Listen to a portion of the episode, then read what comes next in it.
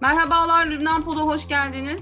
Bu yayında yine küresel krizlerin Lübnan'a doğrudan etkisinden bahsedeceğiz. Konuğumuz İdris Bey, Anadolu Ajansı Lübnan muhabiri. İdris Bey hoş geldiniz. Hoş bulduk Tuğba Hocam.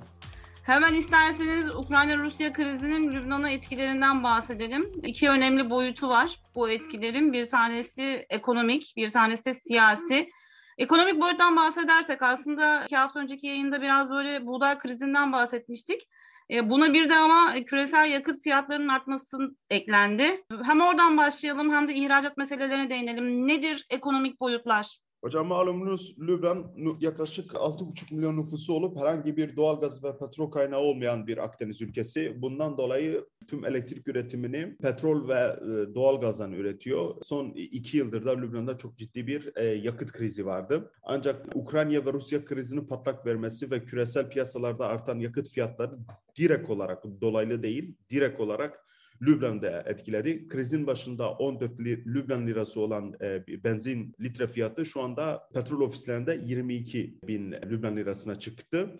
Bundan dolayı sadece araç sürücüleri değil Lübnan'da neredeyse tüm fertler bu durumdan etkilendi. Şunu şöyle biraz daha detaylı bir şekilde değinerek dinleyicilerimize belirtmek isterim. Lübnan'da devlet elektriği yaklaşık 2 yıldır yok. Bir saatti geçmiyor. Ee, geriye kalan yaklaşık 10 saat ile 15 saatlik elektrik üretimi tamamen özel jeneratörler tarafından üretiliyor. Jeneratörler de genellikle mazot ile çalışıyor. Yani direkt olarak yakıtla. İnsanlar eskiden ortalama aylık 80 dolarlık ile 125 dolarlık bir ücret öderken 10 ampere şu anda bu fiyat 200 dolara çıktı ve yakıt fiyatlarının artmasından dolayı da üretilen jeneratörlerin ürettiği elektrik saati de neredeyse 10 saate kadar geriledi. E, bu bağlamda bakıldığı zaman sadece aileler değil, e, jeneratörle e, çalışan birçok işletme de var. Bunun içinde restoran var, bazı istasyonları var, bazı fabrikalar var. Hatta hastaneler, okullar, e, büyükelçilikler, hükümet sarayı, neredeyse ülkenin tüm kesimi jeneratörle elektrik ürettiğinden dolayı ve artan yakıtlar insanları direkt olarak etkiledi. Bir diğer hususta sürekli zamlanan yakıtlardan dolayı insanlar sürekli petrol ofisleri kuyruklarında. E, malumunuz e, 2021'in yaz ayında Lübnan'da ciddi bir yakıt krizi patlak vermişti. Merkez Bankası'nın e, sübvansiyonu kaldırması ve fiyatların artmasından dolayı yeniden o manzarayı Lübnanlar yaşadı ve halen yaşamaya devam ediyor. Yakıt krizinin Lübnan'a bu şekilde etkilemesi sadece e, jeneratör ve elektrik üretimi değil, diğer sektörleri de e, ciddi bir şekilde etkiledi. Bunun en başında da üretim yapan, ekmek üretimi yapan e, fırınlar oldu. Ekmek fiyatı normalde bir ailenin bir günlük yeteceği ekmek fiyatı 50 centken şu anda yaklaşık 1 doları buldu ki bu Lübnan için çok ciddi bir e, rakam. Çünkü ülkede askeri ücret neredeyse 30 dolar civarında. 30 dolarlık bir askeri ücretle geçinen bir ailenin ekmeği 1 dolardan alması düşünülemez durumda. O yüzden Ukrayna ve Rusya krizinden dolayı yakıtta meydana gelen ciddi artışlar maalesef Lübnan'daki halkı çok kötü bir şekilde etkiledi ve etkilemeye de devam ediyor. Bunun hem yaşam kalitesi anlamda düşmesine neden oldu hem de insanların gelirini daha da düşürdü. Bu bağlamda bakıldığı zaman maalesef e, bu krizden dolayı Lübnan halkı çok ciddi e, ve kötü bir şekilde etkilendi. E, bir diğer hususta gıda güvenliği. Lübnan buğdayın yaklaşık yüzde 60'ını iki ülkeden, Ukrayna ve Rusya'dan ithal ediyordu. Şu anda tüm dünyada olduğu gibi Lübnanlarda da bir endişe söz konusu. Maalesef Lübnan'daki liman patlamasında e, 2020 e, Ağustos liman patlamasında silosunu kaybetmişti. O silo da büyük meydana gelmişti ve gıda stoklandığı silo tamamen yıkılmıştı. Bu yüzden stoklama yapabilecekleri çok büyük bir tahıl siloları da yok. Krizin başında Lübnan Ekonomi Bakanı sadece bir buçuk aylık buğday stoklarının kaldığını söylemişti. Ramazan ayının yaklaşmasıyla birlikte malumunuz insanların gıdaya olan talebi daha çok artıyor. Stoklamaya başvurabiliyorlar. O yüzden şu anda çok ciddi bir şekilde bir e, gıda güvenliği üzerinde de Lübnan hükümetinin arayışları var. Bu bağlamda son olarak dün Lübnan hükümeti her türlü gıda ihracatını yasakladı. Bunun sebebi de kendi e, halkına yetecek kadar e, gıdayı temin edememe endişesi. Evet şimdi hem yakıt krizinden bahsettiniz hem de ihracat meselesinden bahsettiniz. Doğrudan aslında Ukrayna-Rusya krizinin Lübnan'ı nasıl etkilediğini de görmüş oluyoruz bu e, ekonomik şartlarda Lübnan'da. Bir de bunun siyasi boyutu var. Dışişleri Bakanlığı'ndan Rusya'yı eleştiren, kınayan bir açıklama gelmişti savaşın ilk e, zamanlarında. Daha sonra Nasrallah'ın bir tepkisi çıktı ve Nasrallah bakanlığı ve hükümeti suçlayan bazı açıklamalarda bulundu Rusya-Ukrayna savaşına dair. Neydi bu açık? Hocam ilk önce hükümetin nasıl bir e, tavır aldığından bahsedelim. Dinleyicilerimiz belki e, bilmeyebilir. Krizin e, patlak vermesine hemen sonra Lübnan sürpriz bir şekilde nötr bir tavır ya da e, sessiz kalmak yerine direkt Batı bloğu diyelim ya da Ukrayna'yı destekleyen ve Rusya'yı suçlayan bir açıklama yapmıştı. Prensip gereği herhangi bir ülkenin başka bir ülkeye saldırmasına karşıyız. Ukrayna'nın yanındayız. Rusya güçleri, askerleri hemen Ukrayna topraklarından geri çekilmelidir e, demişti.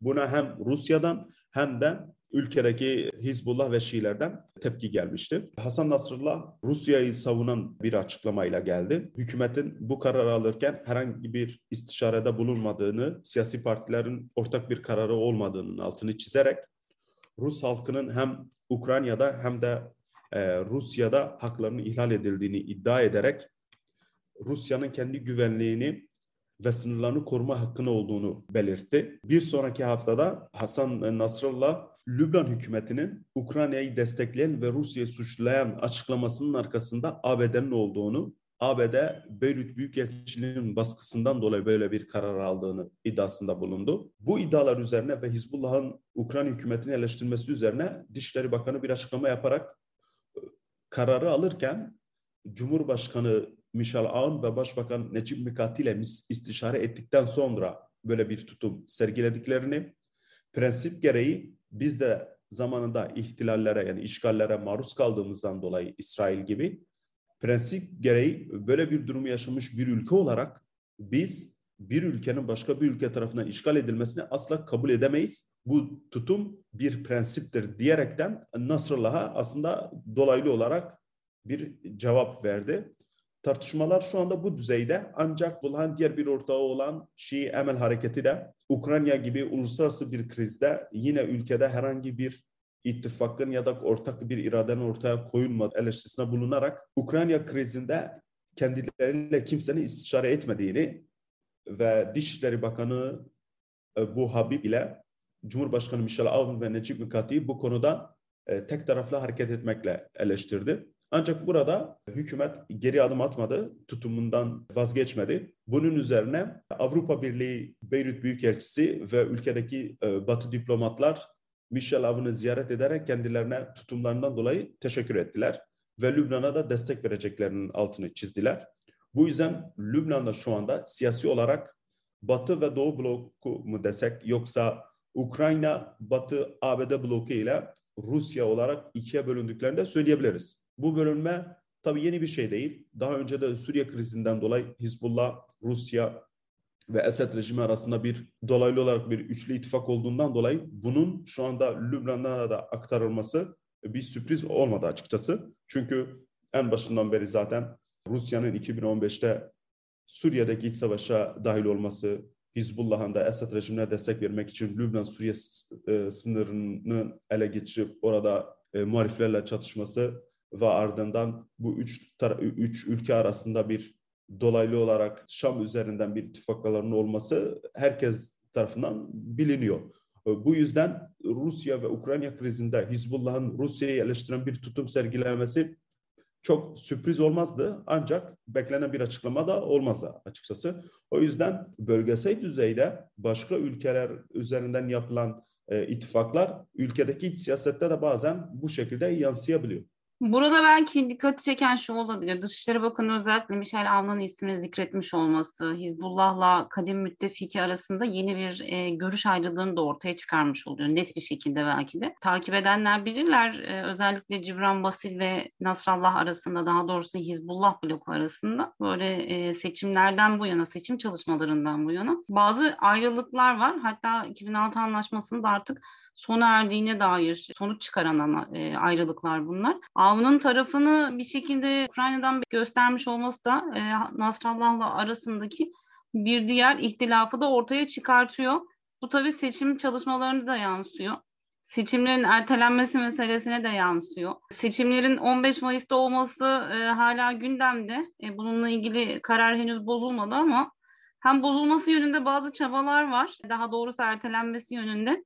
Ama bu sokağa yansımıyor anladığım kadarıyla İdris Bey. Lübnanların çok da e, ilgisini çeken bir durum değil şu anda seçim meselesi. Nedir sokaktaki durum şu anda seçimle alakalı olarak? Ülkede herhangi bir seçim havasının olduğunu ya da bir seçmenin e, nabzının olduğunu söylemek gerçekten çok zor. Çünkü az önce belirttiğim temel ihtiyaçları karşılanmasında sıkıntılar yaşamalarından dolayı özellikle elektrik ve gıdadan yaşadıkları sıkıntılar onların e, bir ülkede herhangi bir seçim heyecanı ve havasını e, meydana getirmiyor ya da ortada yok şu anda. Herhangi e, afiş seçmenlerin ya da parti liderlerinin sokağa indiğini henüz görmedik. Seçim büroları kent merkezlerinde kurulmadı.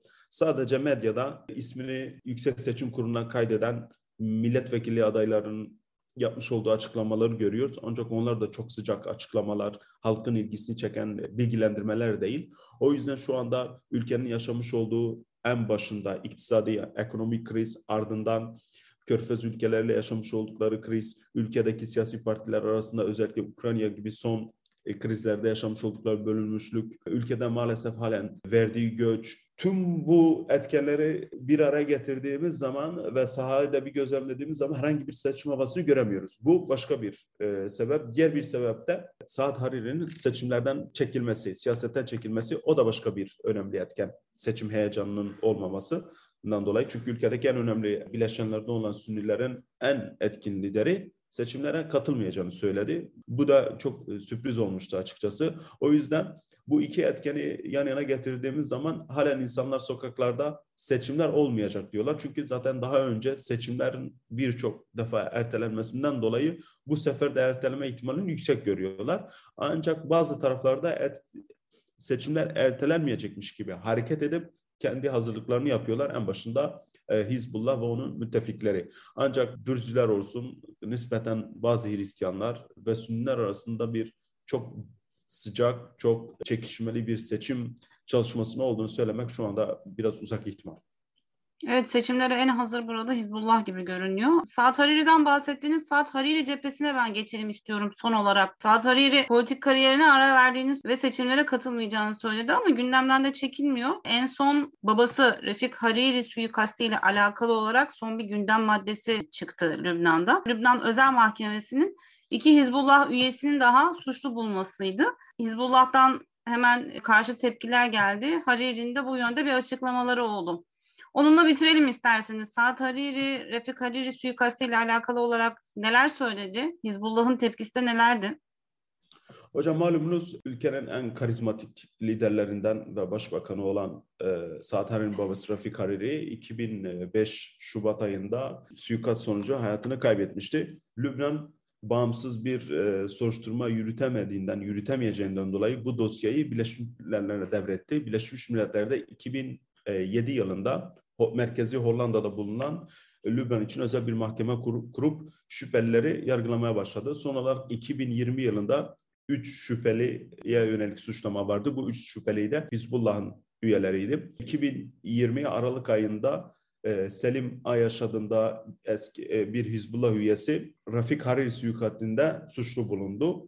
Aradan hemen iki yıl sonra geçen hafta diğer iki zanlı suçlu bulundu. Açık bir şekilde BM'ye bağlı Lübnan Özel Mahkemesi Rafik Hariri suikastini işleyenlerin Hizbullah üyesi, 3 Hizbullah üyesinin olduğunu belirtti. Bu açıklamadan hemen sonra oğlu Saat Hariri bir e, tweet atıp şöyle bir açıklamada bulundu. Lübnan'da nerede oldukları bilinmeyen 3 kişinin güvenlik güçleri ve ordu tarafından yakalanması gerekiyor dedi. Babamın suikastinden Hizbullah'ı sorumlu olduğunun altını çizdi.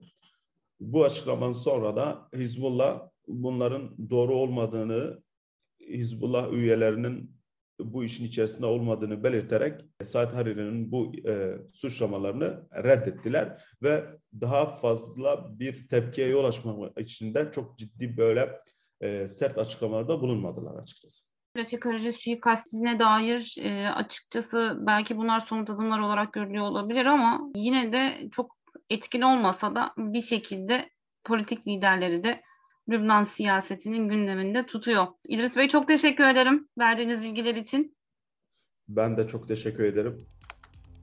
Tekrar yeni bir yayında görüşmek dileğiyle diyelim o zaman. Lübnan Pod'dan bu haftalık bu kadar. Hoşçakalın.